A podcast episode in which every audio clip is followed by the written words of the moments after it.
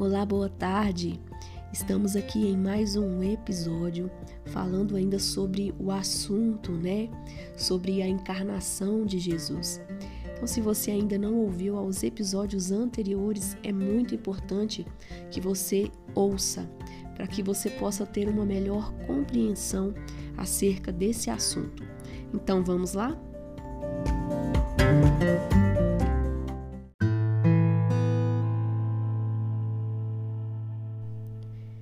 O bebê nascido em Belém era Deus feito homem. O Verbo se fez carne, um bebê humano real. Ele não deixou de ser Deus, ele não era menos Deus do que antes, mas ele havia começado a ser homem. Ele não era agora Deus menos alguns elementos de sua divindade, mas Deus e mais tudo o que ele havia tornado seu ao assumir a humanidade em si mesmo.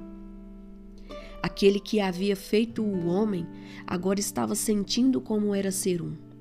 Aquele que fez o anjo que se tornou o diabo estava agora em um estado em que podia ser tentado. Não podia de fato evitar ser tentado pelo diabo.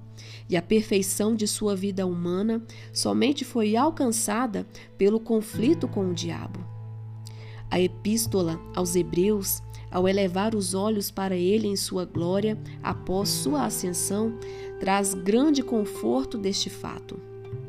Convinha que, em todas as coisas, se tornasse semelhante aos irmãos, pois naquilo que ele mesmo sofreu, tendo sido tentado, é poderoso para socorrer os que são tentados.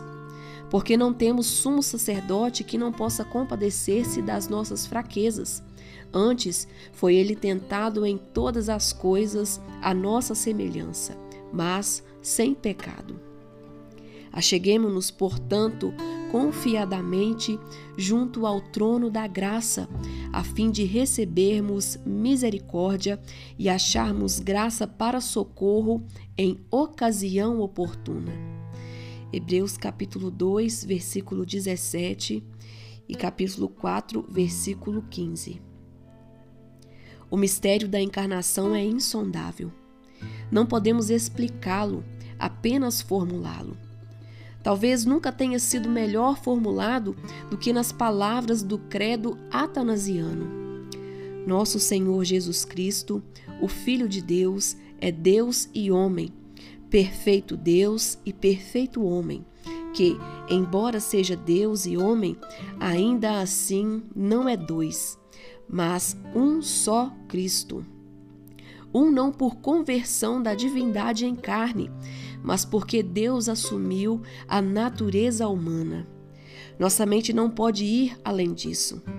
O que vemos na manjedoura é nas palavras de Charles Wesley: Nosso Deus reduzido a um palmo, incompreensivelmente tornado homem. Incompreensivelmente. Seremos sábios se nos lembrarmos disso, para evitar a especulação e adorar alegremente.